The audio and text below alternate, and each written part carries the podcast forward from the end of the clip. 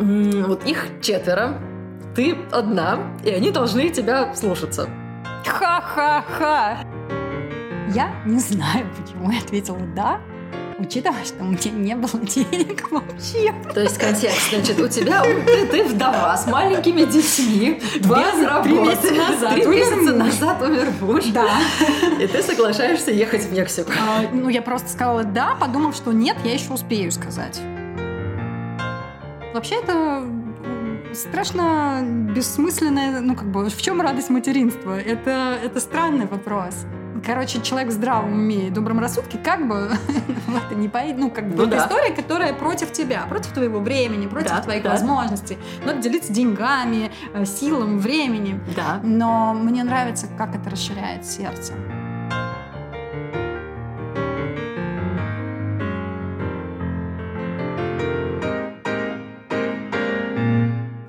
Привет! Это подкаст «Понарожали» о жизни современных многодетных семей. И сегодня у меня в гостях Марьяна Олейник, психотерапевт, доула, писательница, ведущая подкаста «Тепло, тихо, темно» о родах как инициации и мама четверых сыновей. Марьяна, спасибо тебе большое, что ты ко мне пришла и согласилась поговорить о своем материнстве. Скажи, сколько сейчас твоим мальчишкам? Так, во-первых, спасибо, что позвала. Мне очень приятно и ценно. Сейчас будем вспоминать, сколько моим детям.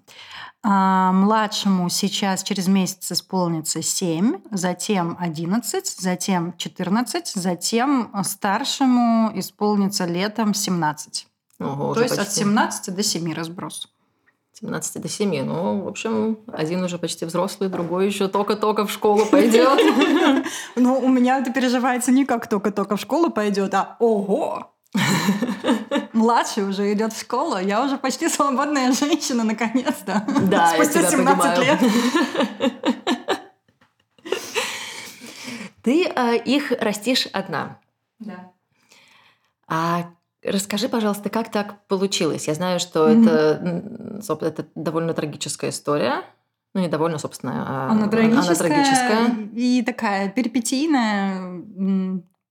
Вся молодость в этих первых там, 17 годах. А, Ты ско- сколько тебе было, когда ты родила старшего? 19. 19 всего. 19. У меня двое детей от мужа и двое детей от э, второго мужчины. Вот. А, у меня дети в каком-то смысле делятся парами внутри меня, но оно так и есть, потому что у них э, у, у двух детей один папа, у двух детей другой папа. А у старших детей папа умер э, в довольно раннем их возрасте, в 4 года и в полтора. А э, с папой младших детей у нас э, не очень сложились отношения, и как-то вот так действительно вышло, что даже с прочерками в свидетельстве о рождении я их ращу. Вот.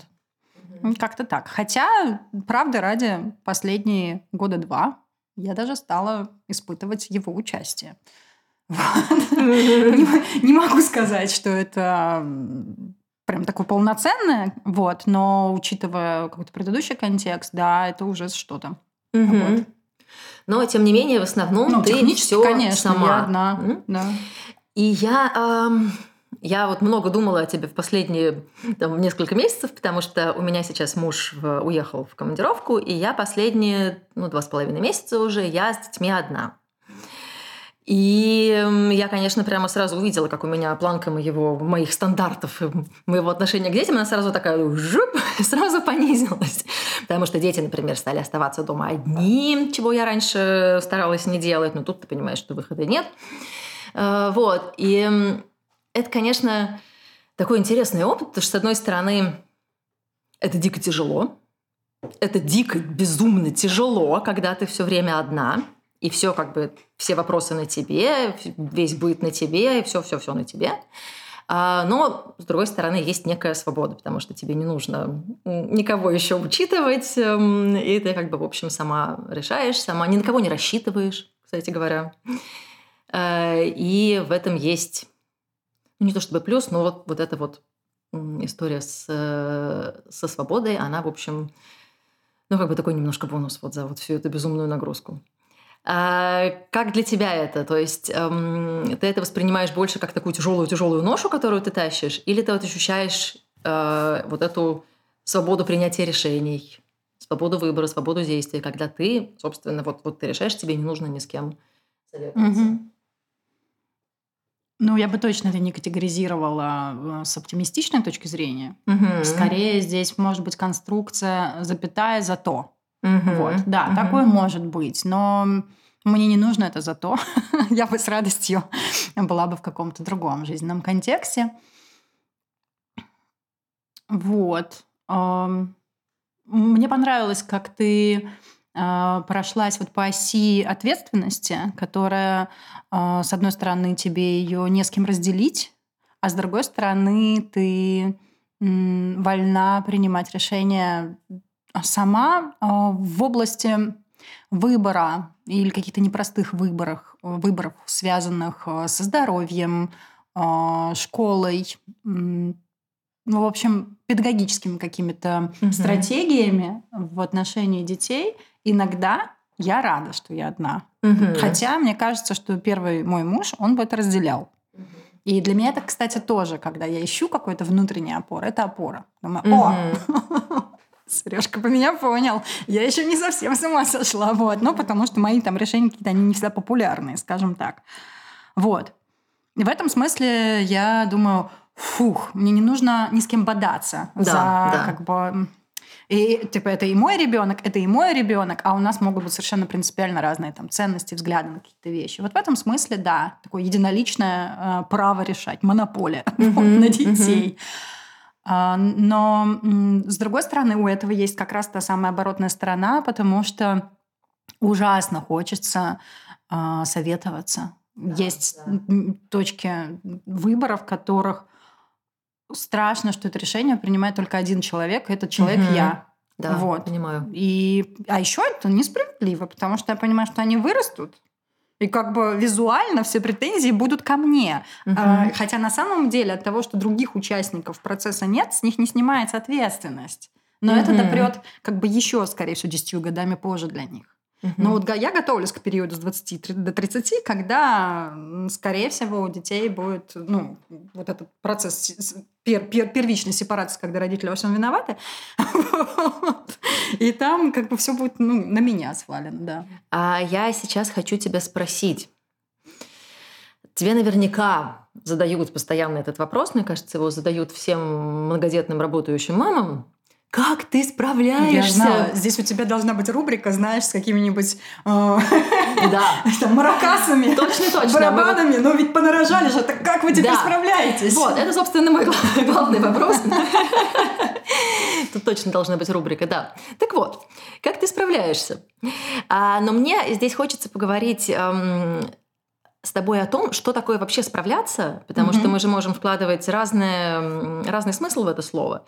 И есть какое-то условное справляться с точки зрения общества, которое предполагает, что вот, значит, дети должны быть, я не знаю, там накормлены, отведены в школу, чисто умытые, там причесаны, ну, например. Mm-hmm. И есть твои, твои собственные критерии. Что для тебя? Вот что для тебя справляться? Эм, как ты понимаешь, что ты справилась? И нормально ли не справляться? Потому что я очень часто чувствую, что я не справляюсь. Дофига моментов, где я понимаю, что, блин, тут я вот не дотянула, там, продолбала что-то. Вот здесь просто не успела. Это физически я не вывезу. То есть хорошо было бы так, но нет, не получится. Вот, поэтому вот какие-то в чем, как ты оцениваешь вот это справляться, что это для тебя значит, и что ты делаешь в тех ситуациях, когда справляться не получается? Угу. Ну, во-первых, мой ответ на этот вопрос уже много лет, но все углубляется и углубляется. Звучит как я не справляюсь. И в целом это хороший способ остановить вот этот напор ажиотажа. Как бы, как, как? Ну, героиня. И, ну, вообще ни разу не героиня. И мне кажется, что это честно и трезво говорить о том, что один человек – а один человек в данном случае действительно один, то есть еще мы, ты, ты не спросила, но там нету контекста бабушек и дедушек угу. вообще в принципе. Да, я спрошу еще. Вот. А, один человек не может адекватно выращивать, э, растить, да, воспитывать четырех детей. Это совершенно точно, это факт. Ну, ну то есть там точно э, будут дефициты, там точно будут какие-то не лица такие приглядные стороны, учитывая, что это один взрослый, не только день и ночь с четырьмя детьми, он еще как бы зарабатывает да, на этих четырех да. детей. Вот это ключевое. Поэтому, да, я не справляюсь. И скорее у меня много времени ушло на то, чтобы э, замечать, в чем я справляюсь.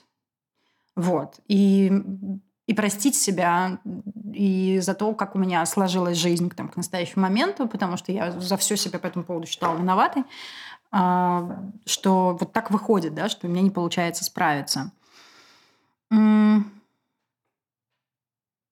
Вот когда удается этот баланс держать, когда я выдерживаю то, с чем я не справляюсь, и когда э, я смотрю в то, с чем я справляюсь, у меня может возникать ощущение, что я справляюсь, но не в значении э, абсолюта идеала. Я очень давно не соответствую своим э, критериям, вот э, чек-листу идеального материнства, это, ну, это точно. Для меня было значимо в какой-то момент выделить вот без чего точно нельзя. Как бы вот э, я точно знаю, что дети в результ... мои дети в результате такого детства у них точно есть накопленные да, дефициты или ну, когда вот говорится, что есть что-то, чего в детстве не должно происходить, а есть что-то, что э, должно происходить, но не происходит. Вот mm-hmm. эти два фактора, да, они у меня есть. И мне важно, во-первых, от них не закрываться, смотреть в них, Угу. И тогда для меня это будет просправляться. Ну, то есть, окей, не скрывать от детей, что это нехорошо, угу. это не норма. А, с тем, чтобы у них была возможность тоже с этим материалом, когда они станут более взрослыми, как-то обходиться. Вот. Mm-hmm. И выделить то, да, с чем мне важно справиться. Для меня всегда был важный критерий – это э, близость с каждым из детей. Mm-hmm. Э, контакт. В, чтобы вот каждый из них точно знал, что он любимый что я точно на его стороне. Вот это прям ключевой критерий. Причем он оказался э, в какой-то момент, и я это заметила, там важнее образование, например, важнее, э, даже не знаю еще чего. Ну, короче, каких-то еще факторов, которые тоже, ну, здоровье, да. Угу. С этим у меня тоже местами очень запущенные истории есть. Вот. Но контакт, да. А что, ты, а что ты делаешь для того, чтобы этот контакт поддерживать? Я спрашиваю, потому что я вот пытаюсь тоже, тоже mm-hmm. поскольку у меня четверо и тройняшки, которые одного возраста и, как правило, много чего делают вместе, а, я стала пытаться каким-то образом находить время индивидуальное для них. Ну, знаешь, вот из серии, потому что это, ну, ничего невозможно. Не делаю. То есть ты специально а, не, не делаешь не, ничего. У меня нет такой у меня нет такого времени или такого mm-hmm. ресурса. Я понимаю, что здесь красиво было бы ответить про активное внимание, вот эти там, не знаю, 15 минут в день, как да, говорят. Вот я почему спрашиваю, потому что у меня тоже не получается это Руси, все, да. но, но в реальности нет. Я mm-hmm. скорее, скорее мне здесь тоже как бы было бы ну, интереснее поставить вопрос, чего я не делаю, mm-hmm. чтобы контакт оставался. Так, я да. не отвергаю. Mm-hmm. Вот. И это я, наверное, это ключевое. Я эм, ну, принимаю их такими, какие они есть. И дальше, скорее, это жизнь подкидывает как бы кейсы и опции проявить им то, что я на их стороне. Любой конфликт mm-hmm. там в школе, mm-hmm. история с не знаю, там детским садиком, каким-то важным, значимым днем, да, вот под это я разгребу все, и я там буду присутствовать, чтобы он точно знал, что мне интересно и важно. Вот, то есть э, через, эм, через ситуации. Это такое скорее метапослание, чем то, что я намеренно устраиваю процедуру контакта. Такого давно нет. Ну, в лучшем случае я 15 минут перед сном почитаю рассказы младшему ребенку. А, старший при, приперся домой, не знаю, в 11 вечера, такая, мы уже засыпаем. А у него языка чесалка наступила. Вот. Ну, он пришел, ему хочется повещать, вот он на кухне. Все, я понимаю, что это очень важный момент, то, что он что-то рассказывает. Вот в этот момент мы с ним посидим, поболтаем. Но это спонтанно организуемые вот эти 15 минушки. Э, не знаю, ребенок пришел из школы второй, э, что-то там Училка по физике вообще задолбала. Вот если вы это слушаете, вот знаете. Такой-то школе, такая-то учительница. Вот. Эм, то есть вот через это. Угу. Через диалоги. Слушай, ну круто, я рада это слышать, потому что у меня совершенно не получается вот это, как психологи советуют, выделяйте там каждому, у меня тоже это совершенно не выходит. Ну, в общем, я рада слышать, что и у тебя тоже так. Ну, да. И тем не менее этот контакт удается поддерживать. Мне кажется, что ну, я смотрю по, а, по самооценке у детей вот так. Она местами, смотря у кого там заваленная, но это не фактор а, нашего контакта. Почему я, кстати, делаю надставку? Мне вот это важно объяснить, потому Давай. что психотерапевт, да. И потому что мне кажется, что Травмы могут быть любые. Мы вообще от них абсолютно не застрахованы. Ни в детстве, ни во взрослом возрасте и так далее. Суть не в том, какие события с нами происходят. Суть в том, сколько у нас есть базового ресурса э, в моменте и, в принципе, э, психического ресурса с этим справляться. Под ресурсом на самом деле подразумевается одна единственная вещь. Это привязанность. Это угу. как раз чувство, что я хороший, со мной все ок, даже если происходит не ок снаружи. Mm-hmm. И вот эта внутренняя мама, которая экстраполируется с внешней, с меня, я надеюсь, что у них поселится внутри и будет опорой. Вот. Поэтому, став... Поэтому ставка на это. Скажи, а ты орешь на детей? Да.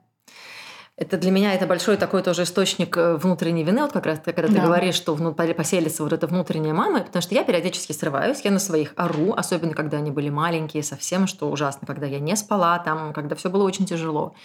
А, и я думаю вот как раз вот про этот вот голос внутри, потому что я не хотела бы, чтобы у них был внутри вот этот голос мамы, который на них орет и там говорит, там, блин, опять ты, значит, там, то все, или такая сякая. Mm-hmm. Эм, вот как у тебя э, здесь? То есть это...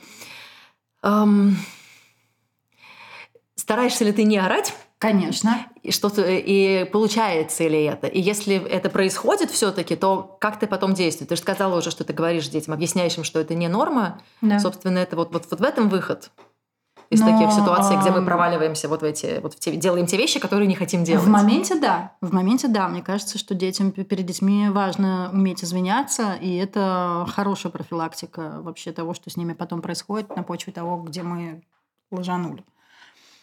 Вот. Это в моменте. А если стратегически, у меня, я замечаю, что скорее это периоды, и для меня это как бы кричу я или не кричу на детей, это маркер. Угу. Обычно это маркер того, насколько, эм, блин, пытаюсь не терминами сказать. Сначала скажу терминами, потом скажу по-человечески. Насколько психический контейнер мой заполнен или нет. Насколько я сейчас э, верно распоряжаюсь своим ритмом. Да, насколько я экологична по отношению к себе.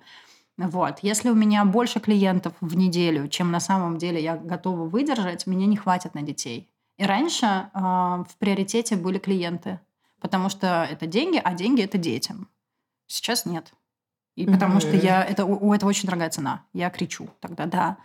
Вот. И, это раз фактор. На самом деле, вот он один из самых главных. Mm-hmm. А второй это если у меня качается одна из ножек безопасности. Ну, например, из серии 25 числа мне платить квартиру, а я что-то смотрю на стоимость на карточке, понимаю, ну, на, на сумму на карточке, и понимаю, что, упс, а мне как бы еще половины суммы не хватает, а вот уже послезавтра. И mm-hmm. как бы тревога вырастает, на тревоге я тоже могу повысить голос. Вот. Вот, какие-то такие вещи. Mm-hmm. Бывает, что это очень быстро сглаживаю. Ну, то есть вот прям в моменте. Наорал, в моменте сказал, что ну, блин, ну, я уст... ну как бы уже, уже такое uh-huh. остывание происходит. В целом это очень большая корреляция с устойчивостью, uh-huh. ну, с моей uh-huh. э, внутренней. Uh-huh. Вот. И еще я замечаю, что, конечно, да, по мере того, как они сейчас старше становятся, ну, там поводов как бы... Ну, хотя подростки, но ну, как-то там по-другому уже устроено. Вот. Да, я тоже как раз думала, что оно и не работает, наверное, уже с определенного ну, местами возраста. Все равно, кстати, если сейчас вспомнила, что кривлю душу, э, душой, там есть такое, что, блин, типа, ну вставай уже, потому что ты же физически уже никак не поднимешь там. А он в очередной раз решил прогулять школу, вот, и вот там, да, может быть. Но при этом есть чувство, что их этот крик, ну, как бы, да, он, он не достает, да, угу. он не ранит. Угу. Вот. Угу. Он может даже сам сказать, не кричи на меня, вот таким вот уже басом. И ты понимаешь, что упс, и правда, что-то я. Вот.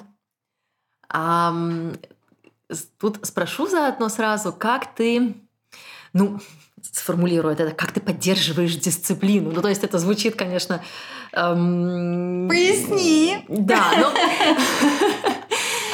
В смысле, что вот их четверо, ты одна, и они должны тебя слушаться. Ха-ха-ха! Я понимаю, что они это потому что мои, например. То есть, я, как я иногда прихожу к своим и говорю, так, дети, мы сейчас должны собираться, чтобы там выходить из дома. Все такие, ага, да, хорошо, там мы заняты. вот. И как ты действуешь в таких ситуациях? Потому что тем более у тебя уже взрослые ребята, которые... А я не очень понимаю ситуацию, потому что нет такого момента... Ну, вернее, это э, крайне редкий и адов момент, когда надо всем четырем куда-то поехать. Ага, э, ага. Они очень редкие сейчас. То есть в основном все равно это взаимодействие поштучное. Понятно. Вот. И... Ну, типа спать ложиться. Нет такого, что всем надо идти спать? Есть, но я с этим не справляюсь. Это вот графа не справляюсь. И mm-hmm. мне не нравится, что с этим не справляюсь. Ну, понятное дело. Вот. Ну, как бы старший сам себя регулирует, понятно. Со вторым старшим на этот счет, э, ну, как бы словами говорю. Mm-hmm. Иногда психую, иногда психую, когда после этого не может уже проснуться в школу. Вот. Mm-hmm. Ну, там, сделаешь грозную козу, на следующий день как бы пораньше ляжет. Ну, вот что-то такое. Вот. У меня вопрос дисциплины скорее вокруг э, только младшего сейчас строится, и с второго как бы младшего, которому 11, и регуляции ссор между ними. Вот угу. это место, в котором на меня вообще, по-моему, всем положить. Вот, никто меня не слышит, когда они дерутся. Вот. Вот, кстати, тоже хотела спросить, как отношения между детьми выстраиваются, потому что mm ну, реально же это же тоже же надо регулировать, э, каким-то mm образом учить их решать свои конфликты. Не знаю, есть ли у них ревность э, Нету. друг к другу? Не знаю почему. Это интересное место, которое я даже на терапии на прошлой неделе, поднимая угу. э, тему своей сиблинговой ревности и своего детства, которое как-то во взрослой жизни разворачивается, э, обратила внимание на то, что, хм, типа, а у меня тут как-то, ну, нету. То есть либо она настолько непроявленная, что как бы что ты, Марьян, тут гонишь? Вот. Но мне почему-то кажется, что если она и есть, то она локальная и здоровая, то есть она не перерастает в какой-то такой невроз, ну, как, бы, как базовое состояние. Вот базового состояния нет. Вот. Эм, как у них отношения выстраиваются? Своеобразно, потому что на самом деле вот этот раскол, который внутри меня произошел как бы в жизни, он и в семейной системе выражается в том, что пара старших дружит друг с другом, пара младших, ну, сейчас они не дружат, а конфликтуют, но скорее как бы держатся друг друга. Угу. Как будто бы они очень чувствуют, что они из разных как, угу. как будто бы ну, полусемей. вот. И, и стык детей, соответственно, второй с третьим, это был долгий период, большой конфликт. Вот. А, и сейчас, ну, как бы сейчас, получается, самая дружная пара. Это двое старших балбесов, которые еще и у них как бы стали тусовки пересекаться. Вот. И это, как бы, я очень любуюсь этим и наблюдать это. Мне нравится. Вот. А, бывает такое своеобразное взаимодействие между 17-летним и 7-летним, угу. ну и оно явно такое в каком-то смысле полуотеческое. Вот. Угу. То есть он себя явно чувствует взрослым дядей, который пришел поиграть с малышом. Вот. В принципе, у Юрки, которая второй, тоже есть такой контекст. Э, то есть они хорошо понимают, как бы, как общаться с малышом, но вот эта вот как бы история к третьему, он... Угу вот ему как будто бы сложно разместиться да, в контакт с кем-то. Ну, может быть, это еще с его особенностями связано. Опять же, ты что-то делаешь специально для того, чтобы они, там, не знаю, как вот где-то я видела рекомендацию, что надо детей сватать друг другу, там как-то пытаться, если у них есть какой-то конфликт, то значит, нужно пытаться рассказывать, что вот смотри, вот не знаю даже что. Ну, в общем, короче, сватать. То есть как бы как будто Я бы ты рассказываю по угу. факту конфликта случившегося, стараясь, ну, как, как медиатор. Ты стоишь, садишься там, вот они угу. сидят две. Как правило, это, конечно, сидят две, два. Угу. Вот, как правило, это, конечно, конструкция, в которой сначала расскажи свою версию случившегося, потом ты расскажи свою версию случившегося. И я никому не даю как бы право занять место правого скорее вот и ты прав, и ты прав. Посмотри, ну, как бы и, и пересекая их с тем, что вот ты вот это вот чувствуешь, ты вот это вот чувствуешь. И, там, давайте, как бы, давайте договариваться вот так и так и так. Недавно я им ввела правила трех вариантов. Они проперлись, потому что, по-моему, детям нравится играть. Так, вот. Что я говорю, ой, ты узнала такую практику. Я еще им сказала, что я ее с работы принесла. Вот. Mm, а им все, а мама с вами на работе. Я записываю. Ну, правила трех вариантов от Лиски знают мои э, очень близкой подруги что в любом варианте, особенно конфликтом, классно предложить три решения ситуации. Тогда у другого человека возникает ощущение, что его вообще уважают и предоставляют выбор. А еще ты, конечно, после третьего говоришь, есть, может быть, четвертый, если ты его видишь, предложи. Вот. И когда дети, э, у одного возникает желание ударить другого, потому что он меня оскорбил, я говорю, подожди, mm-hmm. Ну, ты же умненький, давай поищем три варианта. Ну, вариант ударить у тебя есть, а какие есть еще варианты не как бы по-другому решить то, что тебе не нравится. И это такое становится упражнение на расширение э, возможных вариантов реагирования. Очень круто, мне вот. очень нравится. Да, э, это подхватили, подхватили младшие, их заинтересовало. Ну, старшие, мне кажется, конечно, это все уже давно. Так, мама тут, значит, психолога играет. Вот. А, бывает, что просто один на один потом там едешь в машине, вообще очень классно с детьми разговаривать. Это прям mm-hmm. такое уникальное, это прям исповедальня, потому что им некуда сбежать. Точно, точно. Вы в пути. И вот это место, ты на него не смотришь, как бы он сзади. Это как дает возможность быть более уязвимым. Вот. И вот в таком контексте бывает, что я завожу как раз как кот этот ученый по цепи. Mm-hmm. Невзначай издалека, слушай, что у тебя была такая ситуация вчера. Вот. И могу рассказать что-то из своей жизни, еще что-то. Вот такие вещи я делаю. Угу. Ничего специально, типа так, надо купить специально такую настолку, чтобы их вместе объединить, или вот такого мне не получается. Угу. Вот. Круто. Как-то так. Круто. Классно, мне очень нравится. Мне очень нравится все, где не надо, у меня тоже не получается то, что надо делать специально. специально. Да, это, прямо, это мне прям очень нравится. А теперь я хочу тебя спросить о таких приземленных вещах. Ну, давай. А, как, ну потому что мне просто это вот опять же к вопросу осправляться, mm. да, вот как оно, как оно устроено, мне очень интересно всегда, вот именно, вот, вот да, практически как, вот как у вас устроен быт, например, эм, есть ли у детей какие-то обязанности по дому, есть ли у тебя внешняя помощь? Ты уже сказала, mm-hmm. даже бабушки, дедушки, я так понимаю, mm-hmm. не присутствуют. Вообще я не понимаю, как ты справляешься просто. вот, собственно. А, и есть ли у тебя какие-то лайфхаки, может быть, какие-то прямо, знаешь, такие что-то, что тебе помогает справляться с бытом? Угу. Ну, потому что быт это, это, это жрет столько, когда у тебя много детей. Это да. ну, такая прямо черная дыра, которой можно заниматься бесконечно, да. просто бесконечно, и всегда будет мало.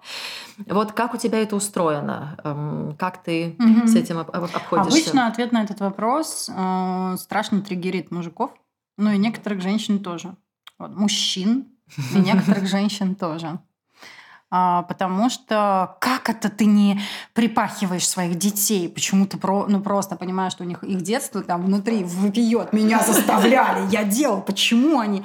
У меня, я думаю, что, наверное, это не очень хорошо. Но у меня, я, в принципе, и для себя не очень организованный человек. В том смысле, не в смысле, что я не организованный, не пунктуальный или безответственный, не в этом смысле, а в том, что, например, у меня нет ежедневника вообще. Угу. Людей это просто ужасает, потому что ты что, все консультации помнишь в голове? А, ты помнишь там все расписания всех детей? Да. Угу. Я не знаю, зачем я так делаю, но мне почему-то в этом намного легче живется, когда я как бы, ну это как будто бы в воздухе не зафиксировано, и мне в этом посвободнее. Угу. Вот, я в принципе довольно хаотично, интуитивно.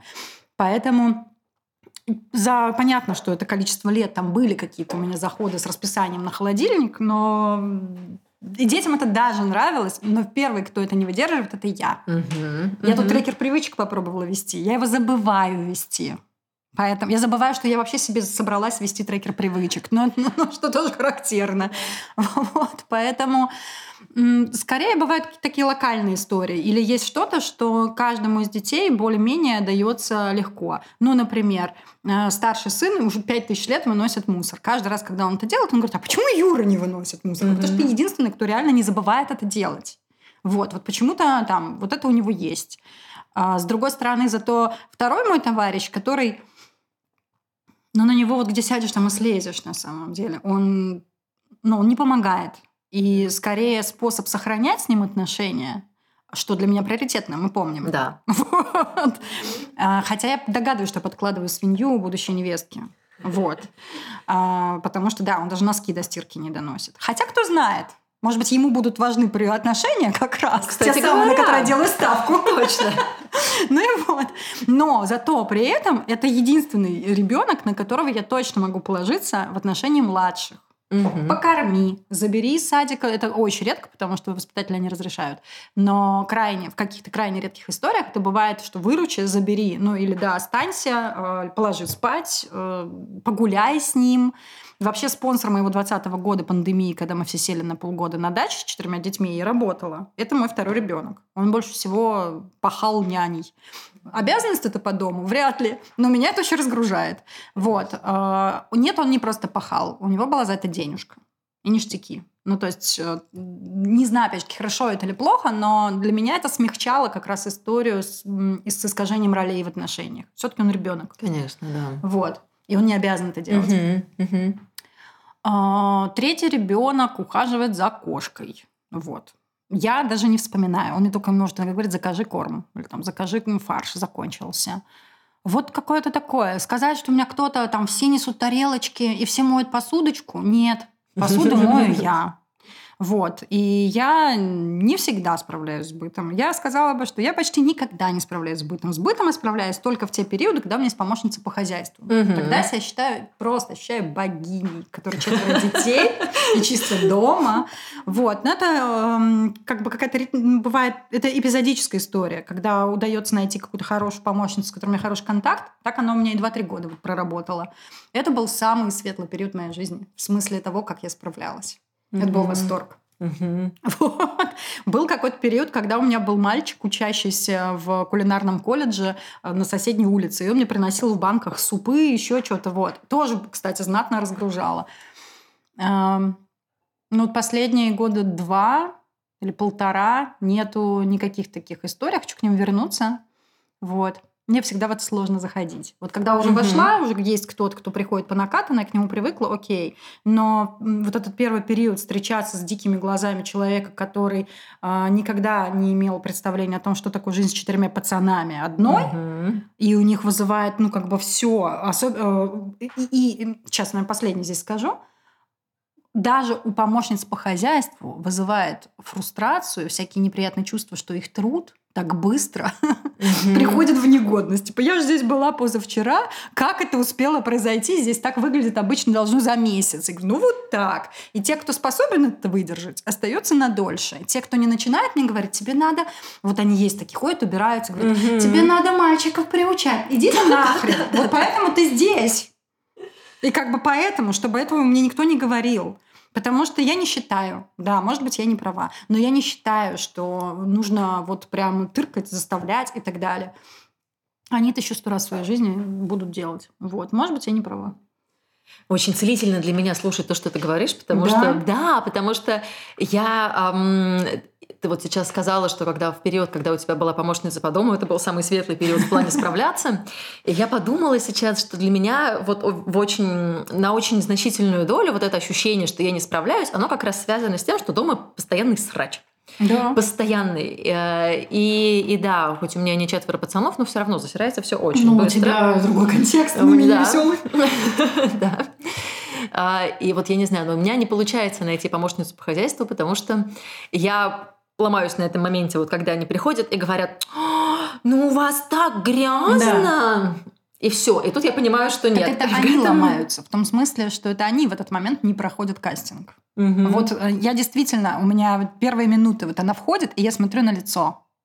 И если на лице, а, как это называется, губы, как попка курочки, Ну все, это не наш человек. Тот, та, которым я проработала три года, это та, у которой было полное, просто у нее был полный покерфейс. При том, что я понимаю, что, скорее всего, она была шокирована, но... А, нет, я вспомнила, потому что у нее самой было два сына, может быть, поэтому. Она, наоборот, столько сострадания как бы проявила Мгм. ко мне, Мгм. убираясь, и это было очень классно. Мечта найти такую Вот. женщину. Лайфхак мой. Но я не знаю, мне кажется, им многим пользуются. Но у меня снижено, снижены критерии того, что обязательно должно быть на ужин, или каким обязательно должен быть обед. И ну, как бы один из моих способов в какие-то дни, когда я вообще ползаю или вообще ничего не успеваю, это ребята, причем даже не я заказываю пиццу, я говорю Юре, тому самому, кстати, какая у него обязанность по дому? Типа, закажи пиццу, напиши мне цифру финальную, ну, это ему 14, я тебе переведу, я перевожу, Заказ пиццы. Все, с меня нету как бы ужина. Слава, вкус виллу с готовой едой, с пару. Вот, вот это вот все. Ну, как бы, да, на, на теме, наверное, готовой еды я стараюсь выезжать местами. И, и еще с, э, намного... Вот, короче, это место, в котором у меня почти нет самокритики. Мгм. Даже такая, у меня внутренне, знаешь, таких птиц, которые, короче, вот так вот крылья, блин, не видно, конечно, тут. Короче, я расправляю сейчас широко перья, крылья и готова напасть, если мне кто-то скажет, ну и срач у тебя. Блин, уберись. Ну, Мгм. как бы не нравится, бери тряпку вперед. Ну, я не справляюсь. Даже так, я выберу больше э, полежать с книжкой. Вот что я, кстати, успеваю в своем материнстве. Я лежу в ванной регулярно и читаю книжки.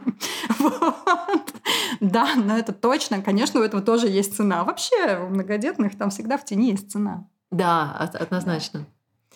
Раз уж ты сказала про ванну с книжкой, Мгм. это тоже вот был мой вопрос, как ты восполняешь ресурс?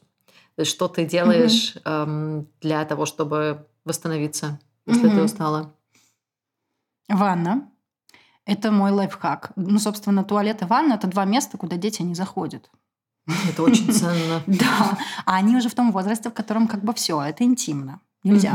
Поэтому, если мне важно побыть одной, ванна это становится как бы красная черта, комната, куда они не войдут. Они могут беситься, что я там долго сижу. Я могу слышать, что там уже началась драка. Вот такое бывает.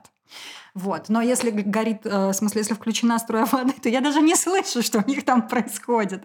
Вот. Это стопудово реально. Я очень люблю лежать в ванной. Это мой способ восстанавливаться. Потому что там книжка, там я могу в телефоне что-то зырить. В общем, ванна – это как способ отмокать. И вот я в домике Мгм. с таким, с белым шумом. Вот. Мгм. Ам, ну, наверное, кстати, это ключевое. А, Что еще? В выходные для меня важно просыпаться до детей. Вот это Мгм. какая-то такая галочка, которая для меня должна побыть, что вот когда-то за неделю я одна сижу на кухне, пью кофе, я не работаю при этом, потому что я бываю одна дома, но это рабочий период. Работаю из дома. Вот. Вот это попить кофе, пописать дневник. Это очень важно. Ну, такое за- за- вообще заметить, где я, как я.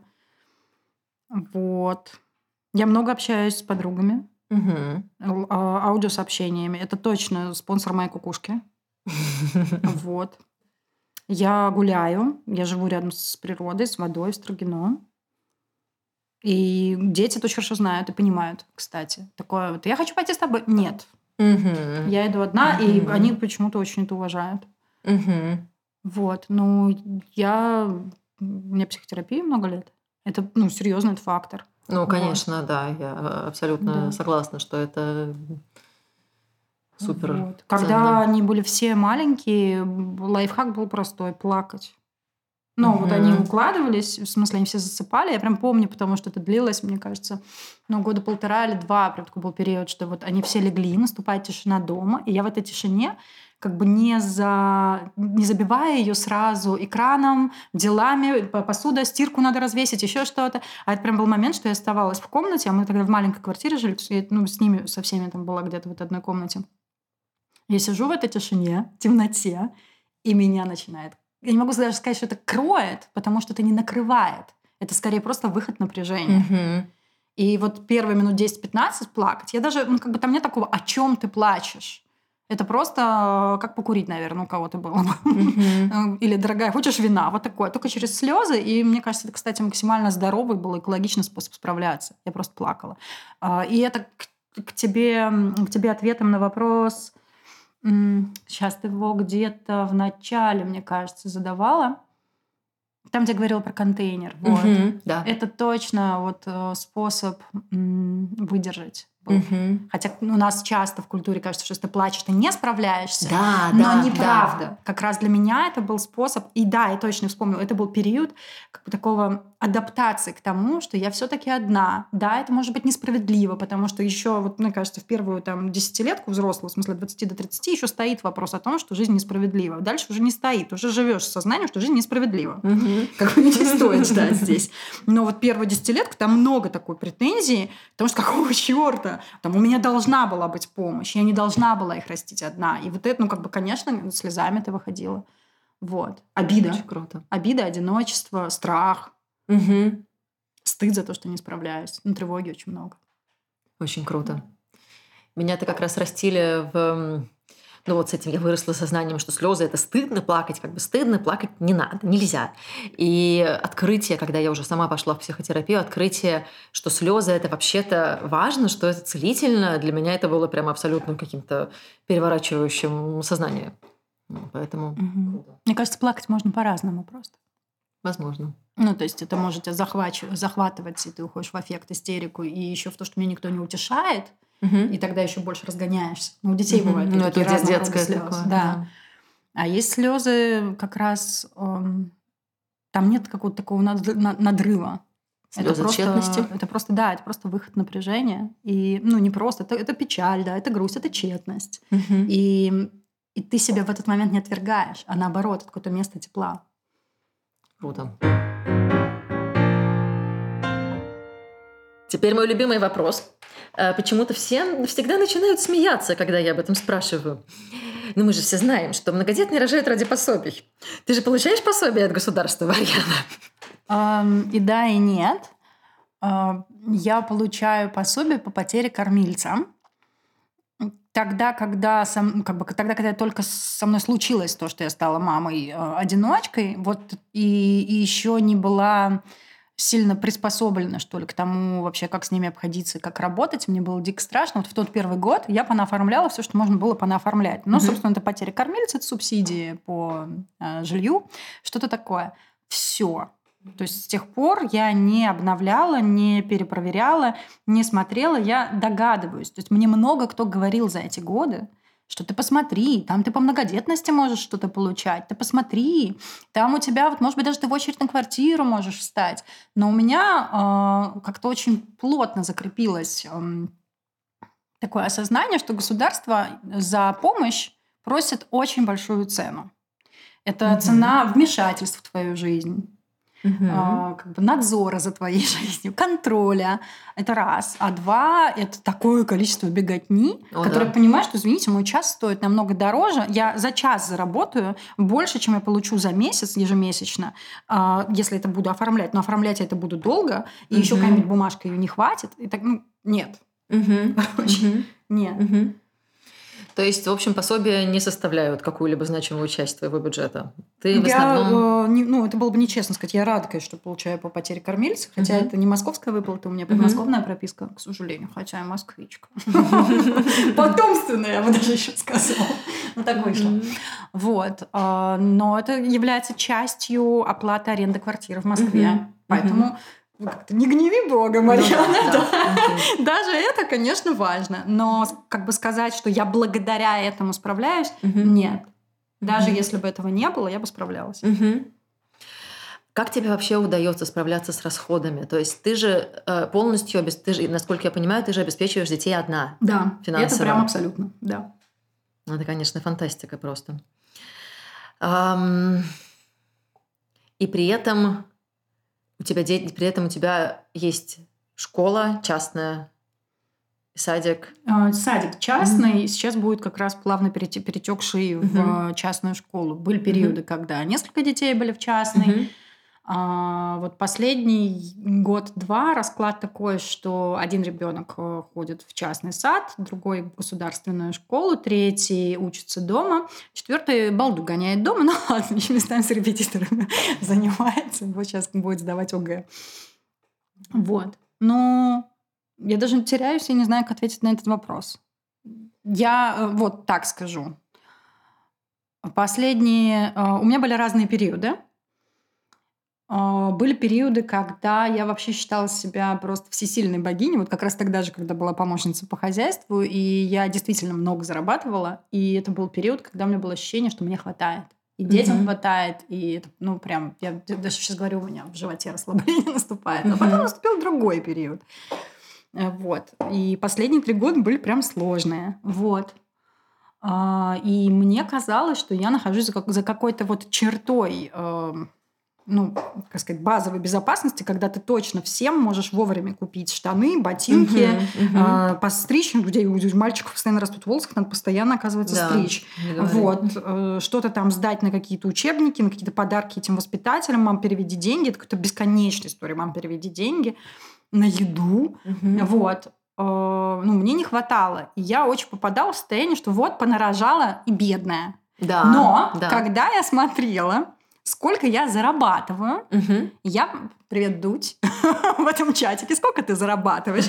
Я понимала, что, я, что э, моя средняя ежемесячная зарплата выше среднего по Москве. Мгм. Выше, чем у каких-то там мужиков. Выше, чем иногда совокупный доход семьи. Ну, Мгм. какой-то, опять же таки, среднестатистическое. Просто Мгм. объем трат и моего, ам, моего притязания, что ли, да, потому что мне важно, чтобы у меня была психотерапия. Мне Мгм. важно, чтобы у ребенка был логопед не государственный, а тот, который будет зайчик, попрыгайчик, прям вот самый лучший Мгм. в Москве, выисканный, как я люблю говорить, да, там, руками девственни- девственницы роса в 5 утра. То есть я очень м, притязательна к специалистам для детей и Мгм. для себя. Мгм. Вот. Вот какие-то такие вещи, да, на них это стоит денег. Мгм. Когда я смотрю суммарно, получается, что я хорошо зарабатываю.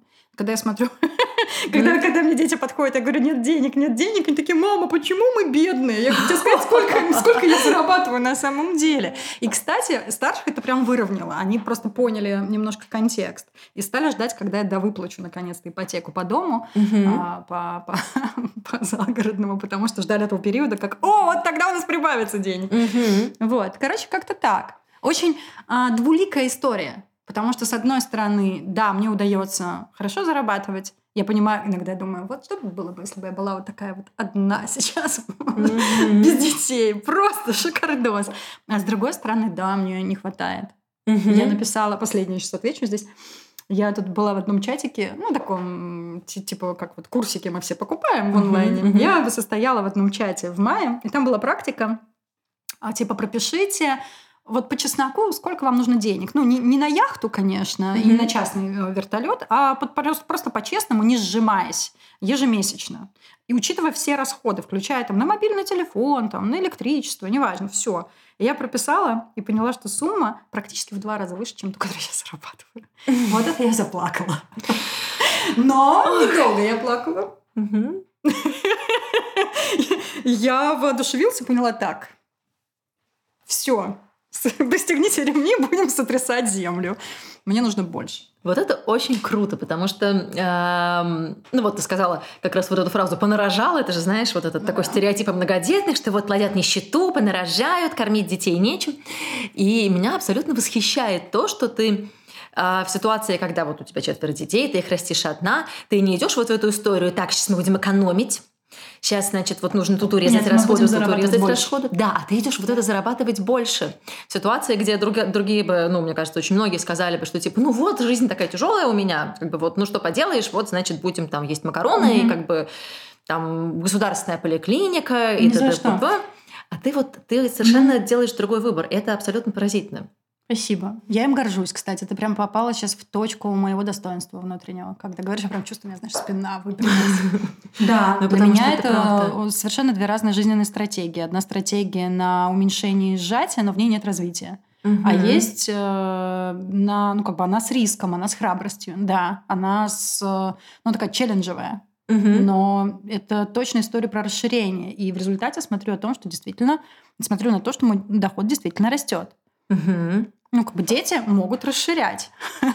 Почему нет? Вот, кстати, когда ты сказала о том, что м, ты думала, что было бы, если бы у тебя не было детей, а как ты думаешь, а, то, что у тебя четверо детей, оно тебя подталкивает к тому, чтобы зарабатывать больше? Или как бы твое профессиональное развитие и без детей было бы эм, таким, ну, то есть и финансовое, то есть ты бы Я не сделала? знаю. Не знаешь. Ну, это эксперимент нечистый. Согласна, да. Это точно меня драйвит, но это драйв из адреналина, конечно, не, не из как бы, какой-то любви к жизни. Вот. Вот с, с этой точки зрения про детей. Иногда э, мне вот эти годы многие казалось, что наоборот, если бы у меня не было детей, ух, я бы взлетела. Да я бы сейчас уже, вон, видели Сашу Митрошину? Вот. Вот я бы сейчас там была где-то. Потому что у меня бы хватало времени в таком количестве, а я очень ну, медийная и общительная, и мне бы, ну, как бы, вот только меня хлебом не корми, я бы точно уже была бы звезда. И денег бы там, конечно, было бы больше. С одной стороны. А с другой стороны, я думаю о том, сколько зрелости мне принесли дети. Сколько человечности, и она точно влияет Мгм. на способность зарабатывать деньги. Так что не знаю. Вот. Мгм. А еще, мне кажется, я очень в это, ну, я правда в это очень верю, что, ну, как бы деньги приходят под энергию, под количество, ну, вот запроса на жизнь, на витальность. И в этом смысле, может быть, если бы я была одна, у меня бы не было бы столько потребностей. Я бы Мгм. не, не взывала бы к миру, дай денег, мне нужны деньги. Вот. И, может быть, их, соответственно, было бы меньше. Не знаю. Круто, ну очень созвучно мне. А, Я хотела как раз сейчас поговорить о... Ну, у меня внутри это называется материнство и самореализация. А, Этот блог.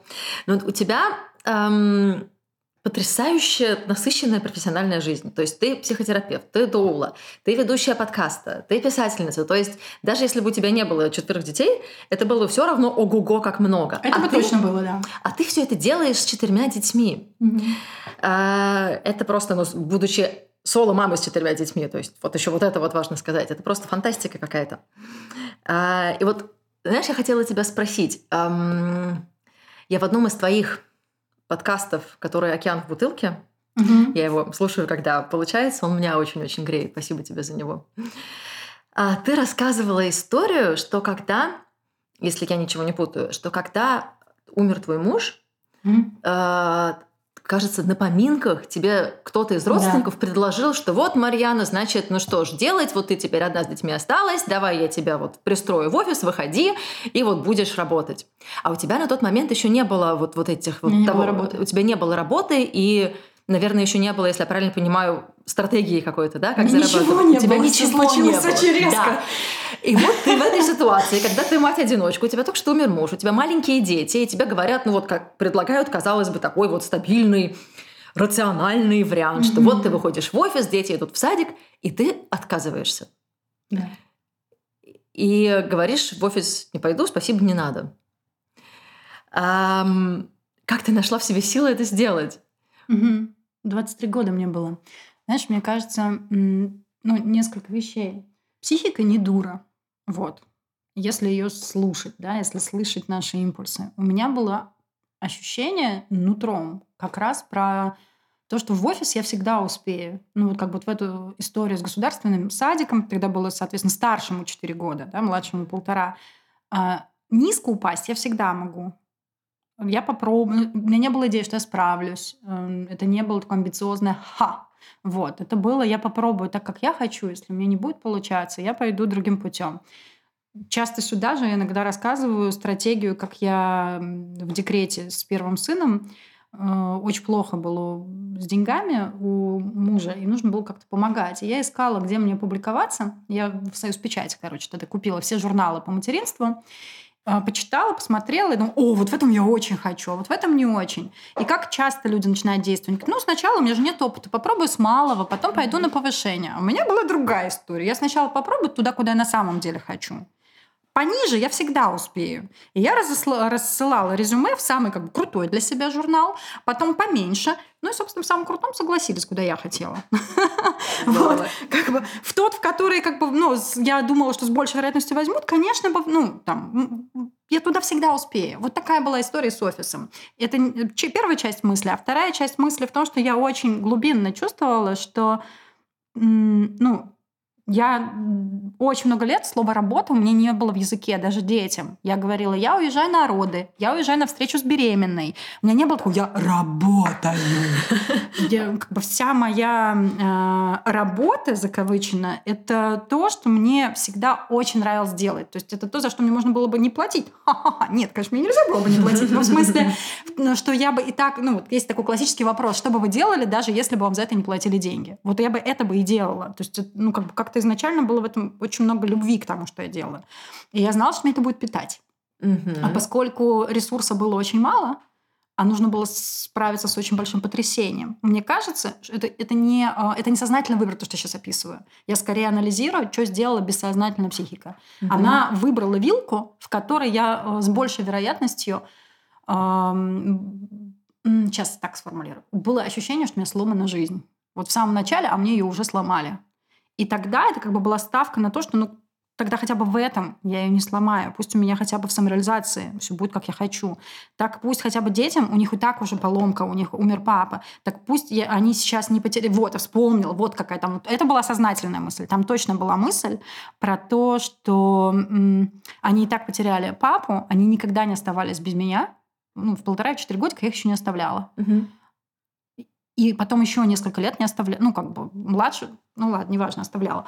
Э, старалась не оставлять. И это была идея, что, ну, народом мне нужно выехать, чтобы я справлялась на тот период времени. У меня были очень маленькие запросы на жизнь. Они никто никуда не ходил, ни на какие занятия.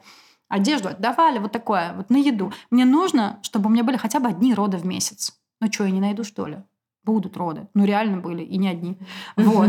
А, И вот на эти одни роды мне нужно было бы отъехать на часов, ну, максимум сутки, хотя это большая редкость. Ну, там, Мгм. 10 часов, 5 часов. Мгм. И я забрасывала малышей к э, одной или второй подруге.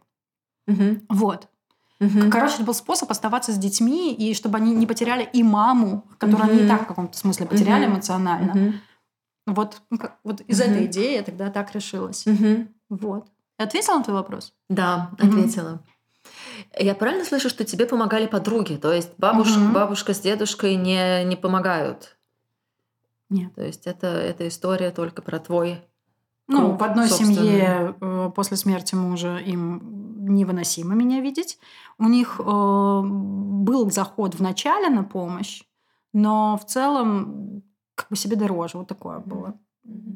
Детки с ними видятся, ну, старшие, но у них не очень крепкая связь в результате. И мне кажется, в этом смысле свекры прогадали. Ну, то есть а, ставку им надо было делать все-таки на контакт со мной, ну, хоть какой-то, может быть, не, не в первый год, не во второй, но с- мгм. потому что вообще сейчас прошло 13 лет. Но спустя время, потому что через мать они бы ну, как бы больше с детьми, бы, с внуками соединялись. Вот, мы живем на соседних улицах. Да, Я специально переехала в Строгино. ну как грустно. Да. Я сделала свой шаг, они Мгм. нет. Мгм. Вот. И я просила помощи. То есть, в принципе, у них была возможность э, как бы это, делать. Вот. Э, бабушки, дедушки со стороны э, второго папы, ну, в смысле, для м, папы младших детей, они очень долгое время даже не знали существования этих детей. Вот. Мгм. Потом там один, ну, как бабушка умерла, папа есть, но он такой, как, э, ну, собственно, там передача по наследству. Вот. А мои, ну, да, так большой раскол в семье произошел в связи со смертью мужа. Вот. А, Мой папа мне был период, что помогал, когда я родила четвертого ребенка, он первый год вообще со мной практически жил. Вот это был правда вклад. Но из 17 лет материнства, как Ну бы да. один год, маловатенько. Но я ему безумно благодарна. Потому что в Мгм. тот период был человек, который забирал, например, там, иногда ребенка из садика, там, Мгм. третьего. Мгм. Вот. Короче, да, подруги мне помогали первый год, но сейчас вот садик. Да, это, конечно, прекрасный момент, когда дети дорастают до садиков. Еще я тебя хотела, хотела тебя попросить рассказать историю, как ты летала в Мексику. Это потому что это вот тоже для меня, меня тоже абсолютно меня восхищающая история, когда ты делаешь выбор а, не... пособие, да? Да, про пособие как раз таки. про Вот история про пособие. А, Незадолго до смерти мужа я а, познакомилась на конференции с акушеркой, которая попала мне в сердце таким прям прямым выстрелом. Вот. Это была мексиканская акушерка. Она передавала и передает знания североамериканских индейцев. Это еще один выстрел в мое сердце. Это там до мурашек. Это звук барабанных, барабанов по земле. Я не знаю, так дык-дык-дык. Вот, это что-то такое аутентичное и зовущее, и абсолютно несвойственное для нашей ментальности. Она очень жаркая, Мгм, мгм. она очень теплая, в ней нет стыжения вообще. Как будто бы она готова ко всем вариантам жизни. И Мгм. я тогда загадала, как бы, что я хочу у нее учиться. Вот. При том, что догадывалась, ну, где я, где Мексика, в общем, ну и так далее. Денег нет, но вы держитесь. Потом умер муж через, э, получается, после этого через три месяца. А через месяца два-три, как он умер, мне написали в личку. Марьяна, у нас тут собирается инициативная группа акушерок. И Доу ехать к Мекс- в Мексику к Наали. Поедешь?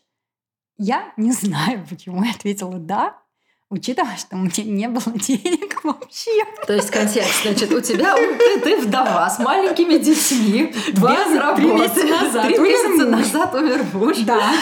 И ты соглашаешься ехать в Мексику. А, ну, я просто сказала да, подумав, что нет, я еще успею сказать. Ну, то есть, пока они там собираются, типа, ты в деле? Я сказала, да, сколько стоит? Ну, типа такое. Потому что они тоже только там на мази, там только договоренности идут какие-то. Вот. А я в это время, это был период, вообще, когда человек умирает, тебе не дают горевать, ты там ходишь бесконечно, оформляешь э, наследство, свидетельство о смерти, пособие по потере кормильца. А если у вас пенсионное удостоверение, а сначала пенсионное удостоверение оформите. А если там, чтобы наследство, надо сначала вот эти там доли на детей каким-то образом перевести. Там mm-hmm. прям много бумаг. Я по пять дней в неделю с утра, вот сначала как открывались, это сейчас у нас МФЦ. А тогда это вот алдовые такие бабульки, которые злые, сидят как собаки, бульдожки, на тебя бросаются. Вот. А я ходила в эти очереди с двумя детьми. В общем, короче, вот во всем этом... Это был ад. И вот где-то... Э, это был ад. Вот там я очень много плакала. Uh, и вот где-то во всем этом безумии какая-то тетя в я не помню, как называется это учреждение, но там, где именно для детей вот всякие оформления происходят. Нет, я была не, не многодетная, но не суть. Может быть, ты не знаешь, ну, наверное, ты знаешь, но это не важно. Вот в каком-то там учреждении. Она меня спрашивает, да, кстати, там, где-то посмотрев, порывшись, а вы оформляли пособие по рождению на второго-то ребенка? Угу. И к вопросу, как я оформляю пособие. Нет, я не оформляла вот эти месячные выплаты, ему было полтора года, потому что там какая-то произошла футболищая классическая... Сейчас я приду к истории, не уйду так далеко. Там была э, какая-то штука про то, что МГУ, в котором я числилась, э, послали меня в, вот в это учреждение, а это учреждение послало меня в МГУ. Ну и все. И на этом, потому что у меня двое детей, потому что ездить из Люберец э, в университет, это как бы, ой, нет, идите нафиг, детей что-то не оставляла. В общем, нет. И тут она мне говорит, вы ты успеете, вам же все начислится. Вот. Э, до двух лет его нужно успеть. И я, поскольку и так все эти бумажки собирала тогда, а еще там был страховой случай, я еще судилась с врачами, там вообще много всего было с бумажками. Вот, скажем так, ровно потому что я этими тропами ходила, я собрала эти бумаги для, по потере кормильца. Ну и все. И в какой-то момент жизни, в ноябре, мне падает весомая сумма. Тогда она мне вообще показалась просто космосом. Ну, типа там 80 тысяч. Ну, мне кажется, в каком-то таком районе, может, 87. Что-то вот такое. Упало мне за полтора года. Вот. И это прямо совпало, ну, практически точечно с тем, как мне написали, какая сумма нужна для поездки. И она была практически один в один. И это было так ну да, но я тогда еще была особенно сильно с магическим мышлением. Это было ну так в лоб, да. Марьян, ну вот тебе прям вот хотела, сказала им да, ну вот тебе подвалило. И для меня, знаешь, такое было грешно не воспользоваться, когда так красочно с тобой говорит реальность. Да. Это тебе на это. Ну и плюс, да, там была одна прагматичная мысль. Она была связана с тем, что, конечно, вообще-то это вклад. Потому угу. что э, это учеба.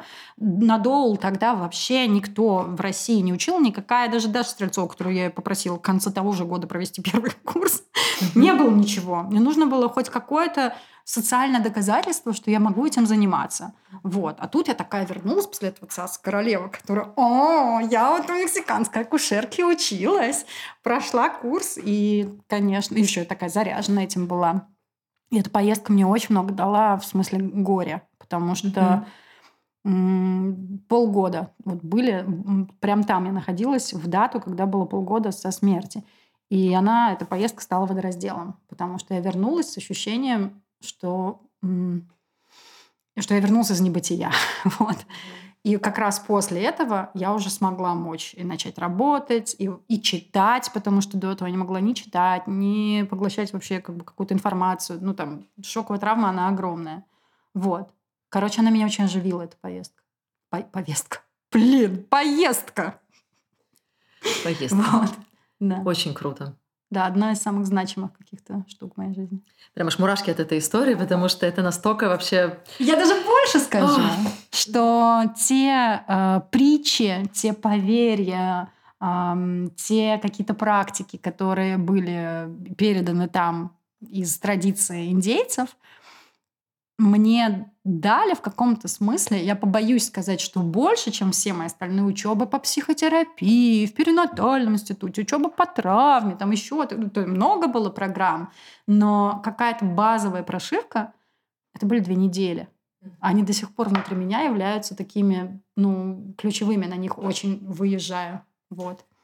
Все. Вот как круто, каков. что ты сделала этот выбор тогда. Вообще. Слушайте сердце. Да. Listen да. to your heart. Ты в одном, тоже кажется, в одном из подкастов эм, «Океан в бутылке» говорила, я это очень запомнила, э, и хотела тебя расспросить, как тебе это удалось. Ты говорила, что ты научилась переживать фрустрацию от того, что тебя постоянно прерывают дети. А когда ты там садишься mm-hmm. что-то писать. То есть, и я хотела тебя спросить, как потому что мне пока не очень удается это, это делать.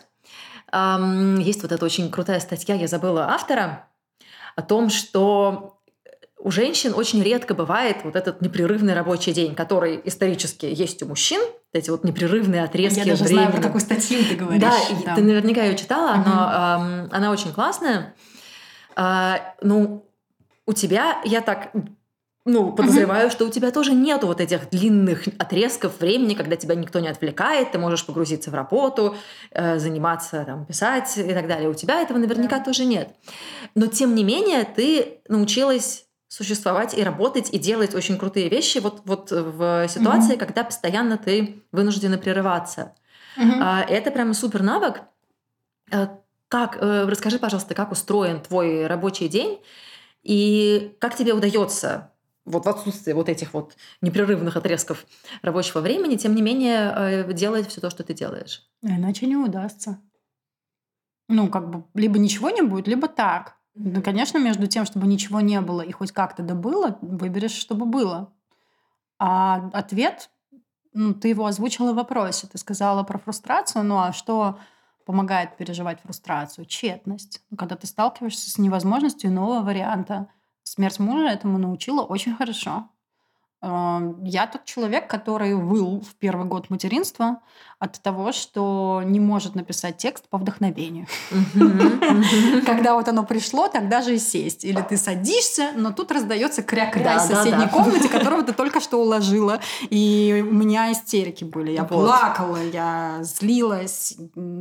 И но это, как, это настолько было давно, это было 17 лет назад. Конечно, за 17 лет как-то привыкнешь уже. Ну, с тех пор вон сколько всего получилось. Следующий какой-то хочется мазок, да, такой нанести на холст и сказать про то, как я писала, когда э, у меня их было трое в однушке. Я, соответственно, уже была с ними одна. Э, я писала ночью. Ну, как бы ночью у детей глубокий сон. И это был мой гарант. Мне только было важно не расплескать вдохновение, которое за день, и попробовать найти способы вернуть состояние, даже если я раздраженная. Хотя в какой-то день не удавалось. Там нужно было ну, как, бы, как будто бы законсервировать мысль, законсервировать настрой и вернуться к нему, распаковать его в тот момент, как нажать такой play с паузы, uh-huh, uh-huh. когда уже будет возможность.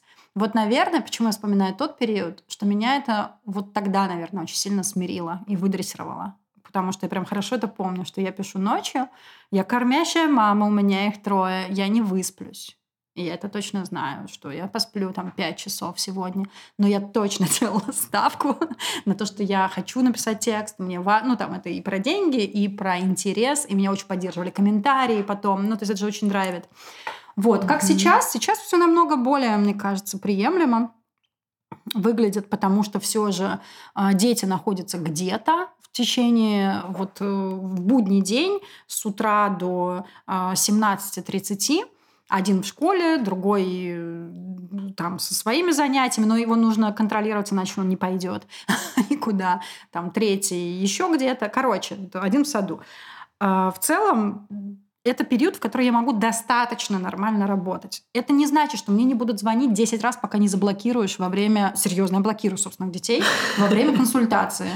Угу. Потому что человек там плачет, у него, в общем, сопли, слезы, э, процесс идет. И угу. мне такое, а это же там какая-то связь, на которую видно, ну, да, ну, ну, да. как бы, когда параллельный звонок. Смахиваешь, смахиваешь, смахиваешь, смахиваешь, потом просто, прости, пожалуйста, хоп, в блокировку. Ну, либо такое, что? Непонятно, что я работаю. Такое тоже есть.